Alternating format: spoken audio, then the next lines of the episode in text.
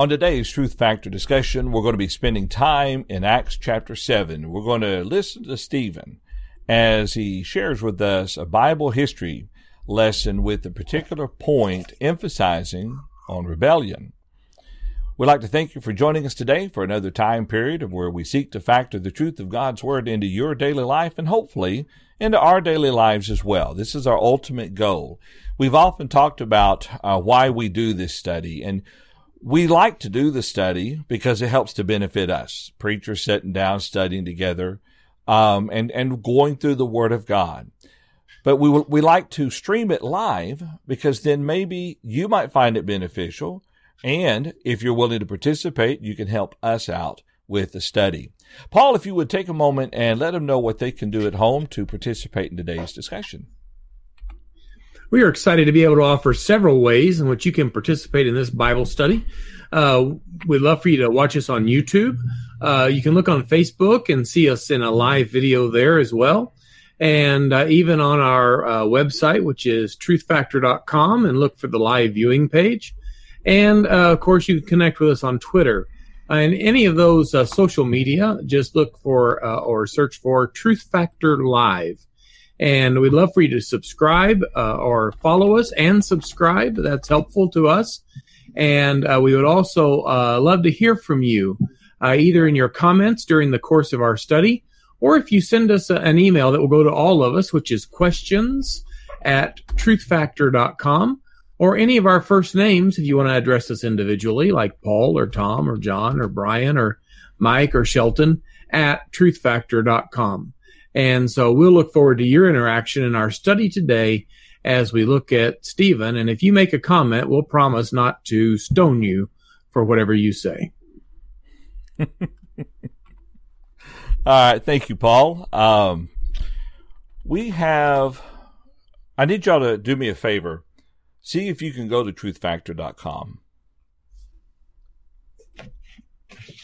I am there. I had a problem early on, but then okay. it came back up. It's uh, now resolved. Early okay. on, it wouldn't access. I'm on. I'm actually watching it live right now. Okay, all right.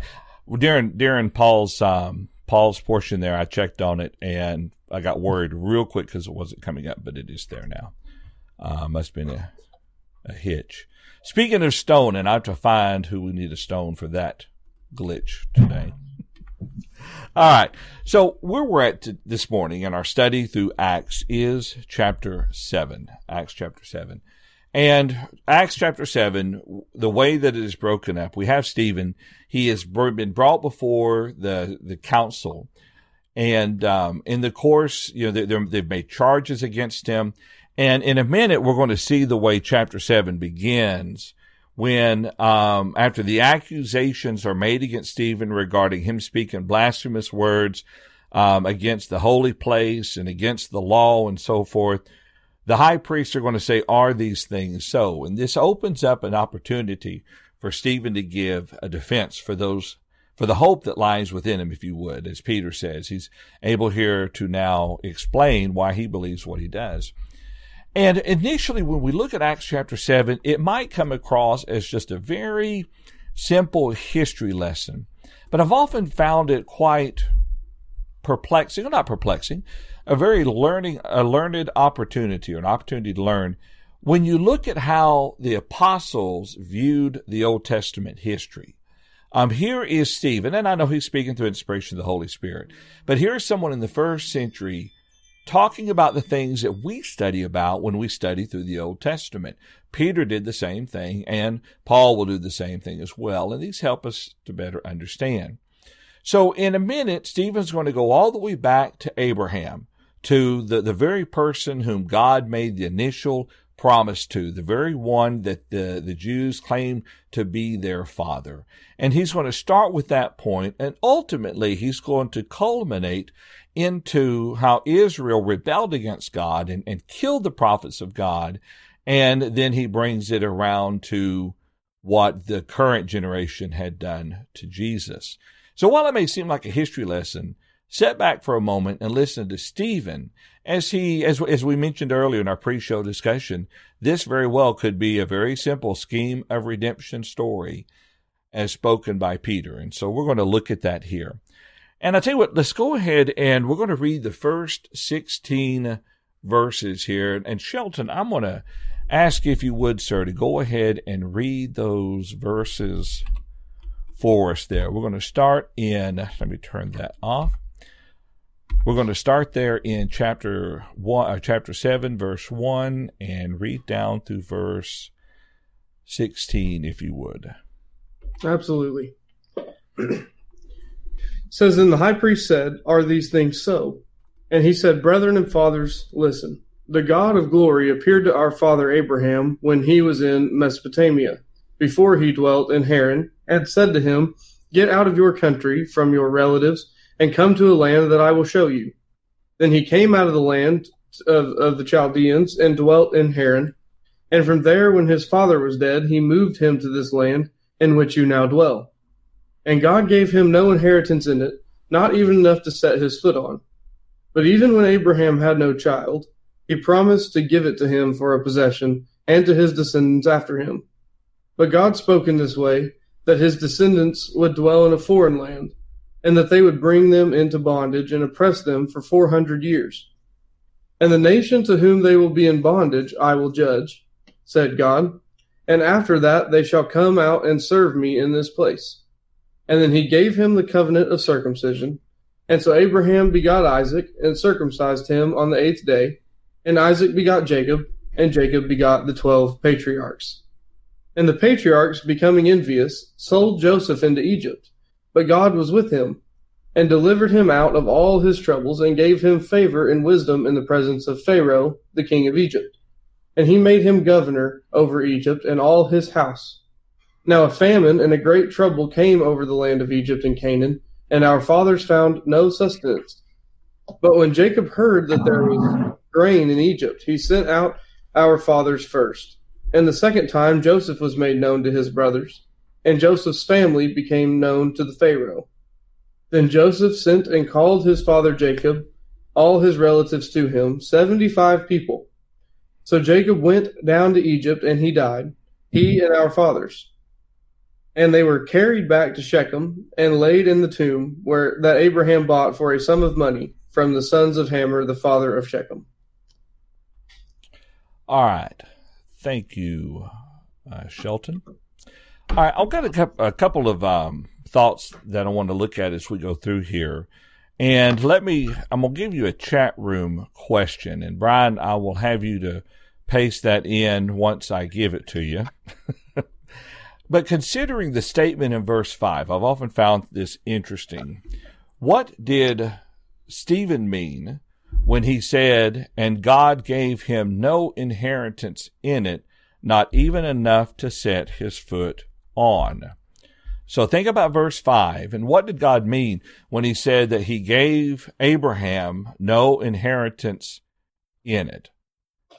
When I, when I was reading through this uh, last night, kind of kind of in uh, you know, preparing for this, I found that statement very interesting. And so we'll try not to discuss it amongst us until we get to the uh, the end of the question or the section. So that is going to be our chat room question.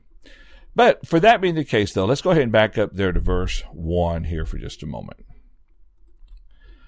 Now, as we mentioned a while ago, this is just Stephen giving, or it seems to be Stephen just giving a straight history lesson. Um, but Shelton, let me ask you this question. Does it seem rather interesting that he would begin with Abraham? Why, why go all the way back to Abraham to ultimately talk about or to make the accusation he will ultimately make?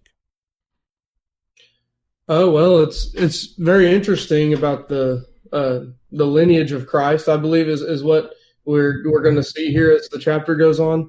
But uh, in in that lineage of Christ, and with Abraham being the start of that, uh, it's kind of one of those things that that, that I've heard the, the expression: the best place to start is from the beginning, and uh, through that lineage, that's exactly what Stephen is doing. I, I believe that's the reason why he he goes to Abraham first.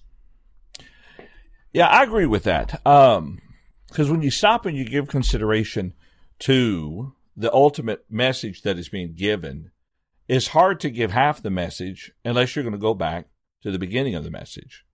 Um, and Abraham was the, the promised one that God had eventually, uh, ultimately began with there. And, um, and, uh, and, I also think it's, yeah. Uh, don't mean to interrupt, John, but I think it's also evident that uh, with him starting with Abraham there, it, it's very important to understand the context of this passage. If, if uh, any of the people watching this today weren't here for last week, understanding who Stephen is talking to uh, and, and, it's a good lesson for us. We need to understand who he is talking to and why he goes back to these things to deal specifically with these people. And today, when we talk about uh, or when we talk to different people, we're, we're going to talk to them different ways based on what their background is.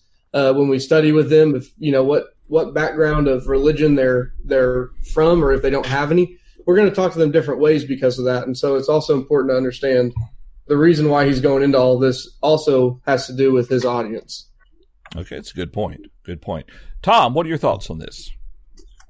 Uh, back in Genesis chapter 3 and verse 15, after the fall of man, we have the promise of, of the seed of uh, the seed of uh, woman crushing the head of the serpent and so on. Up through that point, uh, this basically is the beginning of the fulfillment of that. So, so that's what you have with Abraham is the beginning of the fulfillment of a promise. There was the promise in the garden, but this is kind of where it starts.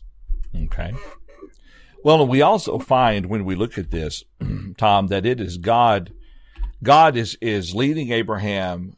Uh, we think about the picture for just a moment the nation of Israel or the land of Canaan was ultimately going to be the promised land, the land of Israel.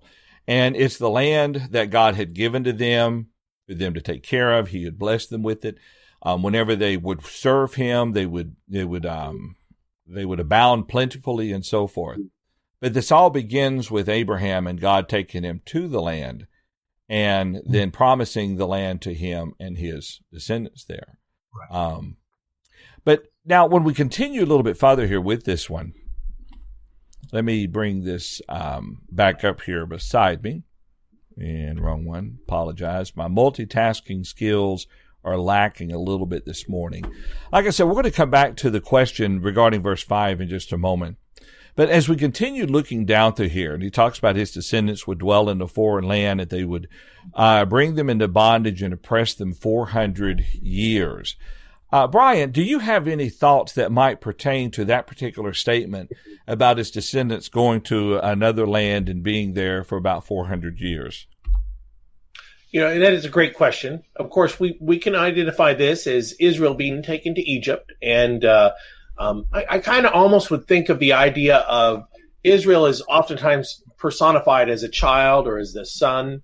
And Egypt is this place where they're gestated and then they're their delivery and birth comes through Moses and as you know like a like the one who delivers the child and they pass through the sea as though it's uh, passing into their birth. So images like that kind of give us a sense of their 400 years uh, or this time frame I should say that they're that we're meant to understand as the time frame of their preparation for this. Okay.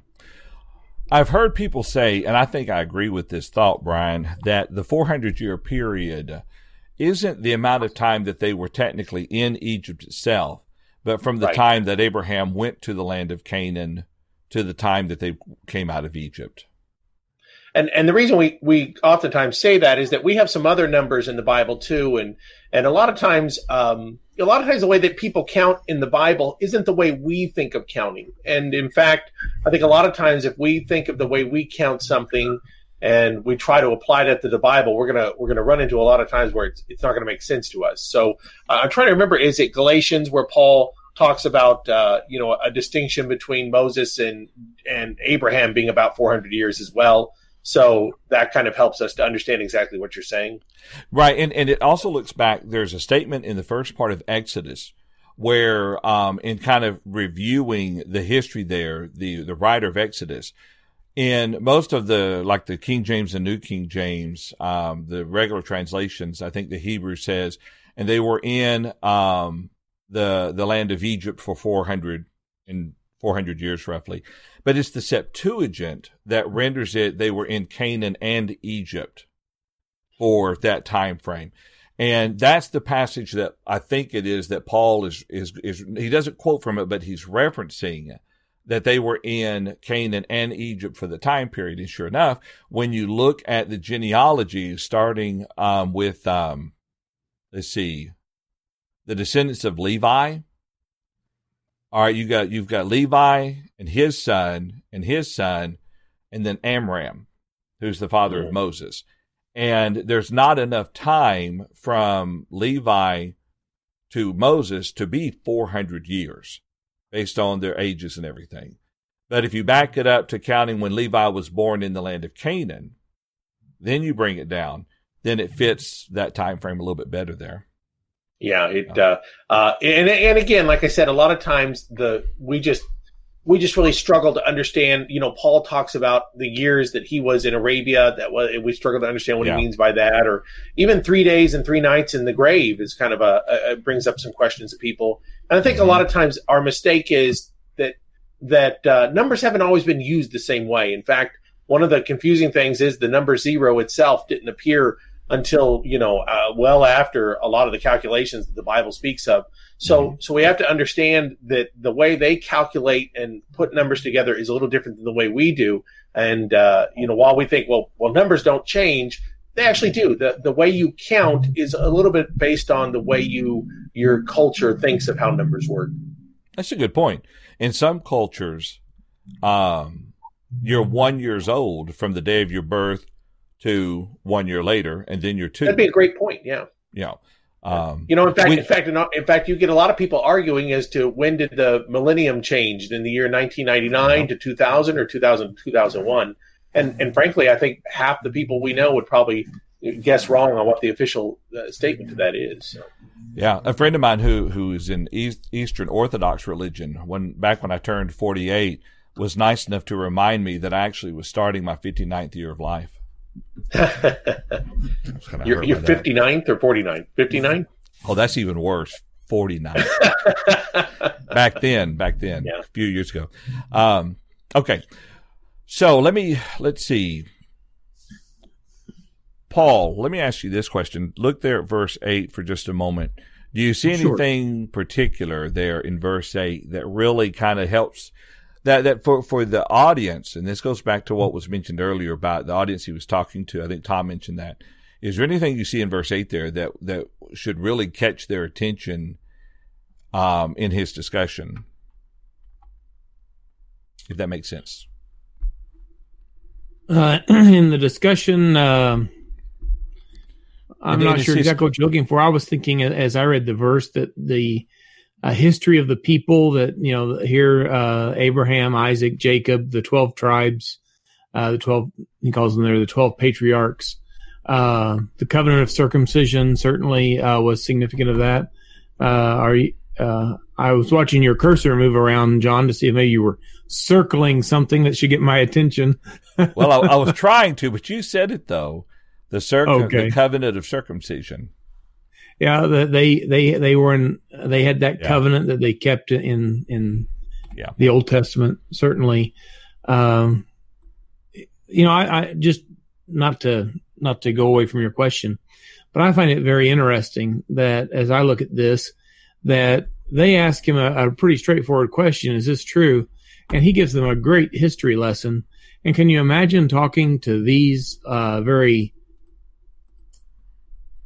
experienced, uh, trained teachers of the law, and that they're being told some of the fundamental history uh, that Stephen uh, would would highlight and would bring to their attention, like the covenant of circumcision. John, Paul, that's a very good point. Um, here they are; they're the trained ones, and he's giving them a history lesson.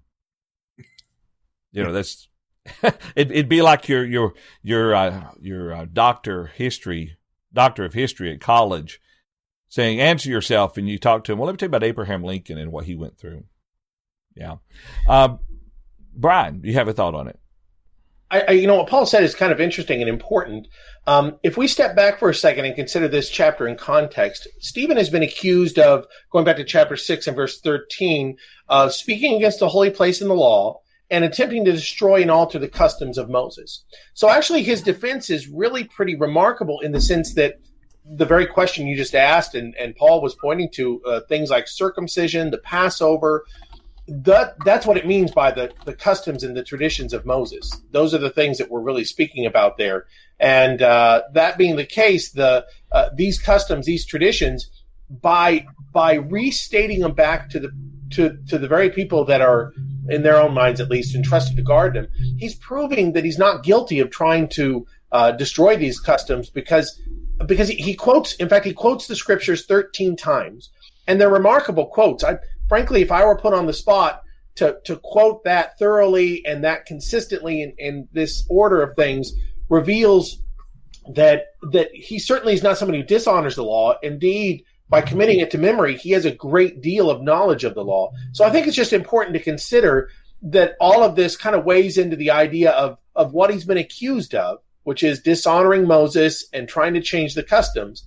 And he's actually quoting back to them the customs. And and I and I, again, I don't want to step on where you're going with this, but to say that one of the things to consider about the customs of Israel is that they always haven't been what's pleasing to God. And that that's I think probably where you're headed, and I don't want to go too far into that. No, I thought I thought that was a very good point that you made there, um, because he, because I, I, had I had overlooked that. If you go back to look at what they are accusing him of, he is showing just the complete reverse of that accusation there, um, and his respect for it. That's a good point. Good point. Appreciate both those both those comments there. All right, let's see. Any other thoughts? We're going to let's go ahead and do the chat room question because it resides in verse five here. So I'm going to uh, throw that back up, and we do have one individual who commented on the question. Question was, what did Stephen mean in verse 5 when he said God gave Abraham no inheritance in the land? Oftentimes, when we talk about this particular part of Bible history, we oftentimes go to the fact that God said, told to Abraham, I will give this land to you and to your descendants, and so forth and so on. But Stephen says that God did not, that God gave Abraham no inheritance, inheritance in the land. And so Gregory, in answer to the question, he says, um, Abraham is given a future promise, just like our future promise of heaven. So Abraham, though blessed, had no permanent possession in his life. And Stephen, I think, or Gregor, I'm sorry, Gregor, I think that's a very, very excellent point. And it's a good comparison. Abraham, although God promised it to Abraham and his descendants, it would not be until 400 years later that when they came back from the Egyptian bondage, that they would then be given the opportunity, add 40 years to it, of course, to finally be able to take the land and fulfill that inheritance promise. So I appreciate that. Appreciate that. All right, so let's look at the just real quick here, the latter half of it. Tom, let me throw this question to you. There in verse 9. Do you think that there's any particular reason that Stephen uses the term and the patriarchs became envious? Uh, I just think that he's pointing it toward uh, uh, what the Jews were doing to what they did to Jesus and what they I, were about to do to Stephen. Yeah. And he's just given an illustration. I mean, here's Joseph, a dreamer of dreams, and he mm-hmm. told them some things they didn't want to hear, and so they just uh, they uh, if you if you can't if you can't refute the charge, you get rid of the one making the charge, and and uh, I think that's where Stephen's headed. Well, what a and I don't I don't disagree with that. I think that's a very good very good point. But what I'm wondering here is if maybe you know, he very well could have said, and Joseph's brothers being envious, but he doesn't. Yeah. I mean, and, and, you think about this for a moment. You've got the, um, you got all the sons of Jacob. You got 12 sons of Jacob there, and you got the daughter. All of the sons, with the exception of Joseph, and technically Levi, but set Joseph aside, was given an actual land promise. Joseph was not given any land. Now his two sons, Manasseh and Ephraim, they were given portions of land. But there's no tribe of Joseph that we see within the scriptures. And, and I wonder if maybe there's a point that Stephen is making when he says, and the patriarchs being envious. It could be a simple reference and, and nothing more meant by that. But he says the patriarchs being envious. In other words, and he'll go back later, he's saying your fathers, your fathers. Joseph wasn't your father, unless you're from Manasseh or Ephraim, but your fathers are the one that became envious at this. Uh, yeah, and, and, of course, oh, mm-hmm. ahead, uh, typically associated with the term patriarch would be leaders. Leaders or, or fathers? Yeah, but more yeah, leaders. Yeah, yeah, yeah. The, the, the leaders and so on, and, and that's typically what you had. The fathers, yeah. So yeah. So right. uh, and and and again, that's what you have as Stephen is making this charge in against against yeah. the, those who uh, crucified Jesus. The leaders did it. That's right. That's right. Um, Brian, do you have a thought? You know what's neat about this, and Tom, uh, Tom, and you both kind of alluded to it, is that what we have with Joseph is the story of Christ. Uh, because of envy, which is what we're told directly, he is betrayed by his brethren. Uh, then into the hands of the Gentiles, he's he's degraded even further, cast down into this prison. Uh, then he's elevated up to the right hand of the ruler of all things. And so, and and ironically, that's done for the deliverance of his brethren. So the story of Joseph really is the story of Christ, and perhaps they might catch that as they kind of uh, are alluding to that. They there does seem to be a sense where a lot of the Jews, and this is extra biblical, so we're going to be very careful what I'm saying here, that sometimes they talked about the Messiah as being almost like two men. They called him the the son of uh, the, talked about him as the son of David, which the scriptures talk about a lot, but sometimes they also called him the son of Joseph, which kind of refers to the idea of the suffering servant. And Joseph is that suffering servant that is uh, typified as Christ. So there's a strong parallel or foreshadow here of Jesus in the events of the life of Joseph. Okay. It's a good thought. Good thought.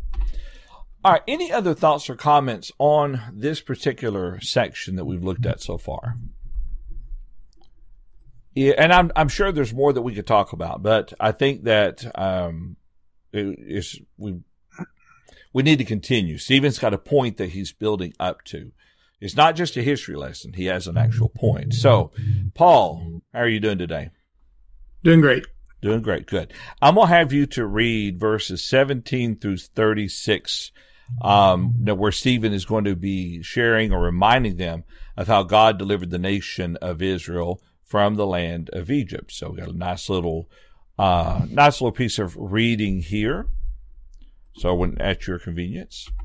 Okay, uh, we're going to read in Acts seven, and John said seventeen through thirty-six, and I'm reading from the New King James. And it says there, but when the time of the promise drew near, which God had sworn to Abraham, the people grew and multiplied in Egypt till another king arose who did not know Joseph. This man dealt treacherously with our people and oppressed our forefathers, making them expose their babies so that they might not live. At this time Moses was born and was well pleasing to God, and he was brought up in his father's house for three months. But when he was set out, Pharaoh's daughter took him away and brought him up as her own son. And Moses was learned in all the wisdom of the Egyptians and was mighty in words and deeds. Now, when he was forty years old, it came into his heart to visit his brethren, the children of Israel. And seeing one of them suffer wrong, he defended and avenged him who was oppressed and struck down the Egyptian. For he supposed that his brethren would have understood that God would deliver them by his hand, but they did not understand. And the next day he appeared to two of them as they were fighting and tried to reconcile them, saying, Men, you are brethren. Why do you wrong one another?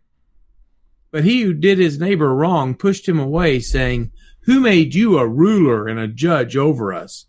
Do you want to kill me as you did the Egyptian yesterday?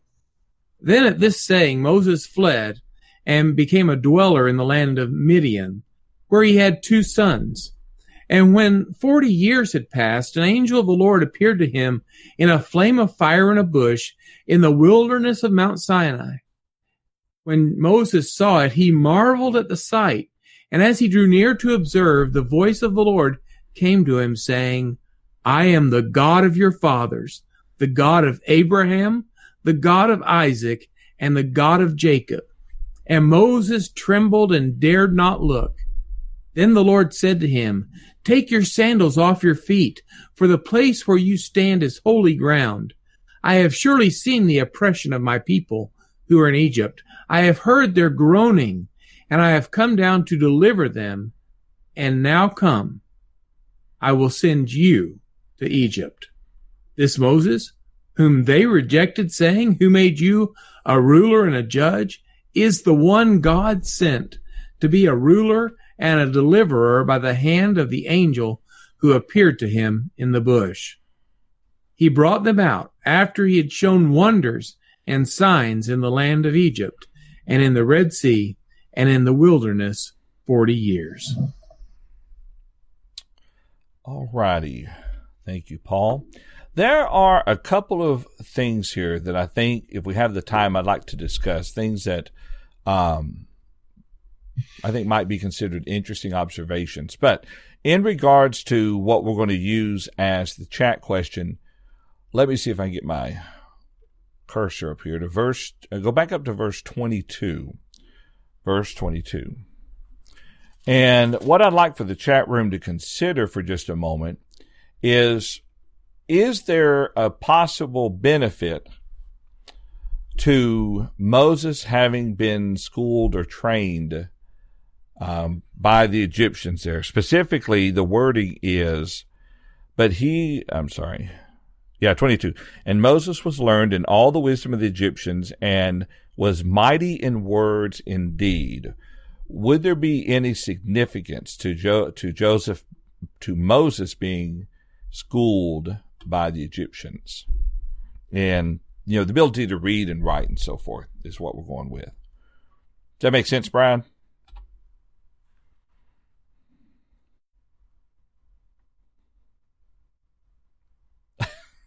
Brian, I don't think Brian realized you referenced yourself muted. no, I I, I uh, was just finishing the question up for you. Okay. All right. Thank you. Hopefully, I, I had that make sense there. Um, my my my computer that the Bible program on is deciding to um, respond slowly, and so that's why I was responding slowly as well with that. Okay, so let's go ahead. There are a couple of um, questions, thoughts that came to mind, and um, and I got to remember Mike has a good point about that, and we'll come back to him when we get to um, that particular question there. All right. So in this particular section, we have that uh, Stephen now jumps back to the time where God is going to fulfill the promise that he had sworn to Abraham. The people had multiplied greatly. So he goes, he shares a story with us about the development of Moses. Um, but let me ask, uh, Mike, are you able to talk? He's got his uh, mic muted. I think so. Can you hear me now? Okay. Okay. I Good. can. Good. Okay. Now let me let me ask you a question here that something that struck my my in in the dispute, okay, where he sees the um um he sees the Egyptian beating his fellow Israelite. And look mm-hmm. at verse 25. This is something that in reading through the actual account of this in Exodus, I don't think what we're about to say has ever really jumped out in my mind as it did in Stephen's mind. All right, Stephen explains, for he supposed that his brethren would have understood that God would deliver them by his hand, but they did not understand. Now, what does that tell us about the faith of Moses before the burning bush? Mm-hmm. Well, before the burning bush, obviously, he is raised by his mother uh, during his growing up years in Egypt. Um, so that for 40 years of living in Egypt, obviously, he was not only knowledgeable in the Egyptian ways, he was even more and more vital to the point, knowledgeable of Israelite ways. What strikes me, John, and I don't know well, uh, I'm, I'm satisfied I've read this, but it's one of those things that you read and you say, ah, why didn't I see that before? God hadn't spoken to him till this burning bush, apparently. Right. Um, yet he understood, Moses understood that God wanted Moses to deliver Israel. He goes 40 years into Midian before he really recognizes that because he's running away from the Egyptians. To answer your question, then, I'm going to make an assumption here, and if you've got a scripture that will prove the assumption, then that's even better. I'm going to assume that his mother, who actually raised Moses, was so dedicated to God, as was Miriam, his sister, and someplace along the line, Aaron would have possibly been involved in this, Moses' brother, that they had a respect for God. And while it says that uh, he supposed his brethren would have understood how that God by his hand would deliver them, there's a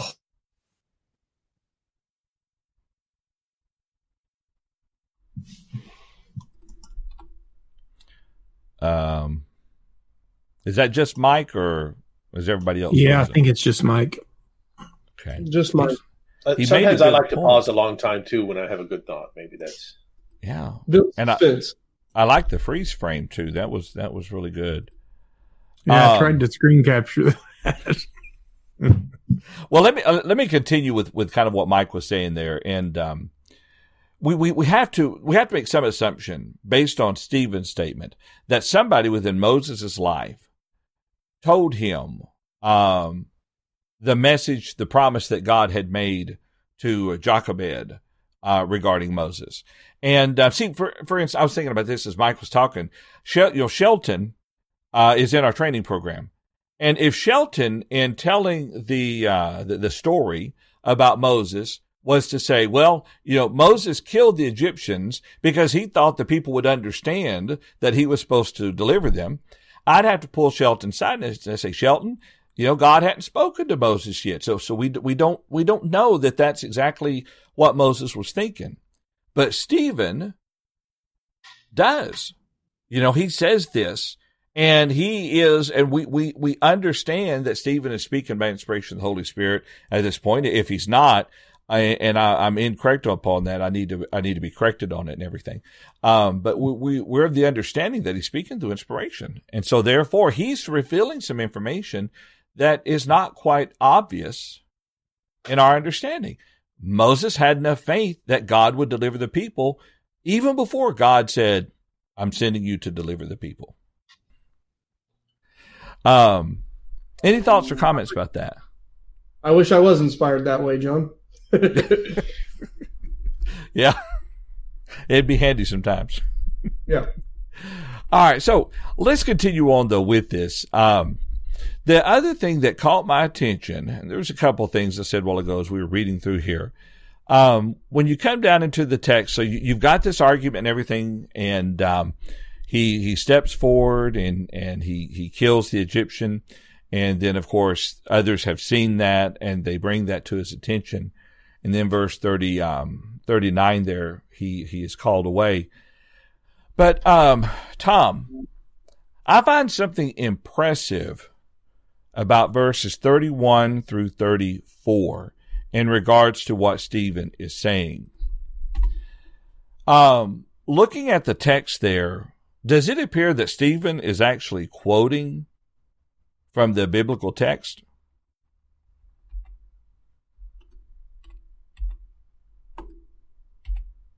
Tom? Okay, yeah, I'm I'm listening. yeah, yeah. I thought we'd had another Uh, freeze up again. It- actually, you know, going back to the Genesis three and verse six, or Exodus three six rather, I am the God of your father, the God of Abraham, the God of Isaac, and the God of Jacob. So, I mean, he is he's quoting from back there. Okay. Well, here's here's the point I'm making with that. All right. Now, I've, I've known a lot of preachers who have a Bible text memorized, uh, more than just one verse. You know, they'll, they'll they'll quote the whole context. But again, I'm impressed with Stephen. He's not simply telling the story; he's actually quoting from the text, whether by inspiration or by him being studious. Think about it. He has been with the apostles probably since the beginning, as with many, uh, everyone else that obeyed the gospel. He had been studying this with them for maybe a year, depending on who you talk to, maybe even two years. Um, it's, it's just, I'm impressed by the fact that in this sermon, he's, I don't think he has his Septuagint handy and says, hold on a minute, let me turn over here and read the story to you. Right. That makes sense. Right. Yeah, John, I was I was noticing that too. I use a, a version of the New King James that any uh, quotes from the Old Testament are in all capital letters, and uh, noticing there a lot of what Stephen says are things that are, are quotes from from that account. And but he seems very also, you know, on a I guess the flip side of that same coin, he seems very comfortable just relating uh, the details. You know, he's familiar enough with them that while he can quote some of it uh, directly, he can just speak to uh, the the situation, and he's uh, word's not casual. I guess I guess comfortable is the best word I can think of uh, with with the Bible account. And I'm not sure if he doesn't kind of fill in some things that we don't necessarily have entirely in the uh, in the Old Testament account of of these events. Such as what, Paul? That's that's an interesting point. Do you have an example? Uh, I was wondering. Uh, he calls it an angel that appeared in the bush, and I wasn't sure if that's what. Uh, and I did not check this since since you asked me. Uh, I was wondering if the Old Testament account called it the angel or called it the Lord. Uh, well, in the old, just I think the Old Testament account he says an angel of the Lord. Okay. All right. But earlier in the text, when he's when he's walking through this, there's a footnote in my Bible. Then when he says "angel of the Lord," some tra- some uh, readings just have "angel," which brings up the other thought. And I'm glad you said this because I, I had already forgotten it. Sometimes people there's an idea, and I'm not saying it's wrong, but there's a thought that the angel of the Lord in the Old Testament is Christ. Him, him, he was the angel of the Lord seen within the Old Testament. If that's the case, though, it's interesting that Stephen doesn't reveal that, assuming Stephen knew that. You know, Paul talks about Christ was the rock in the wilderness and so forth, 1 Corinthians 10. But it's interesting that that Stephen just says that it was an angel, um, whatever that's worth. Yeah, I, I, I, just as I as I was reading through that, I, I was just thinking that um, that that it is just impressive to me how Stephen can you know, he's not having to search for the words. Well, of course, you know, the the Holy Spirit uh, certainly uh, may account for a lot of that, but here he just seems so comfortable speaking of these things, and and he knows his material, he knows his audience, uh, he knows the point that he's wanting to make, and uh, maybe there's some some good preacher lessons there. I don't know. Well, I think that's a very good point. Very good point. Any other thoughts John, or comments on this? Yes, Tom. Yeah, uh, I, am preparing to teach a class on evidences and and dealing with Scripture and dealing with the life of Jesus. And one of the questions that pops up sometime is, how did the people of the first century uh, reveal the message before it was written down?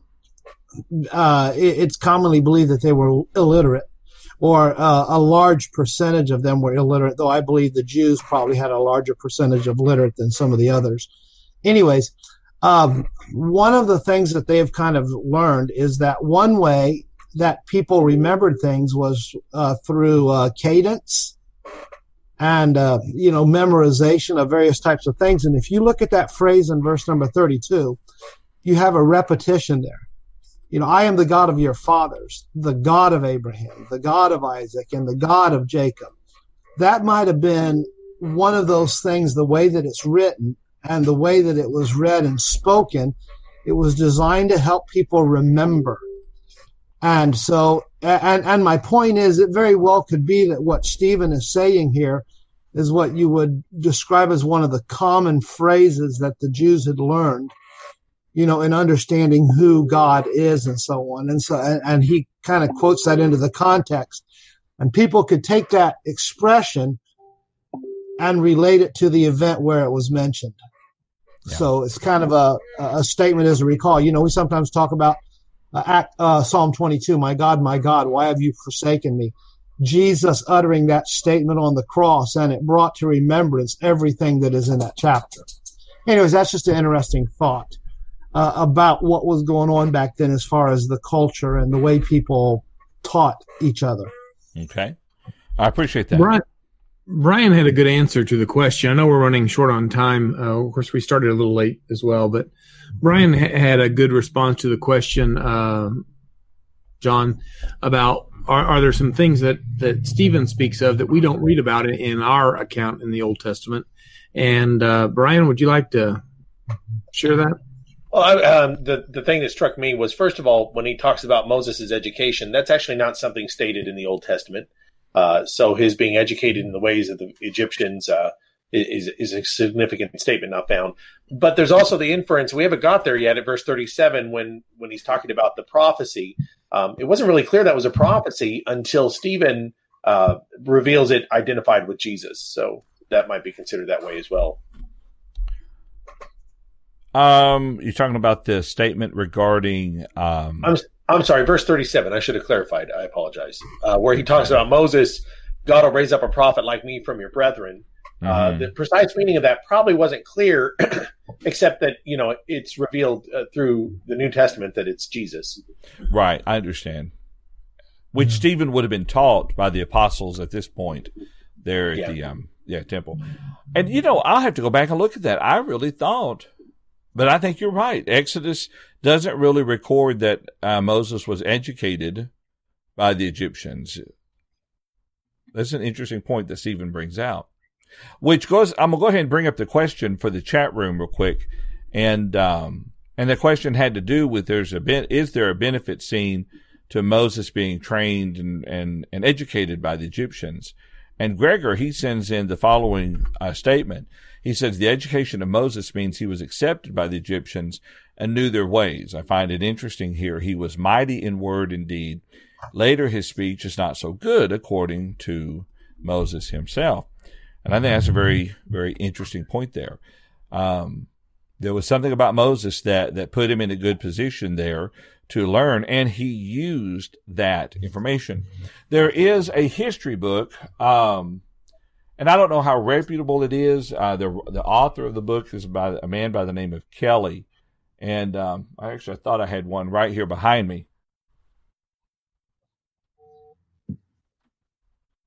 Anyway, it's an older book called "The Bible as History," and he makes an interesting point in here that um, Moses being educated by the Egyptians put him in the perfect position to actually become the author that God would make him.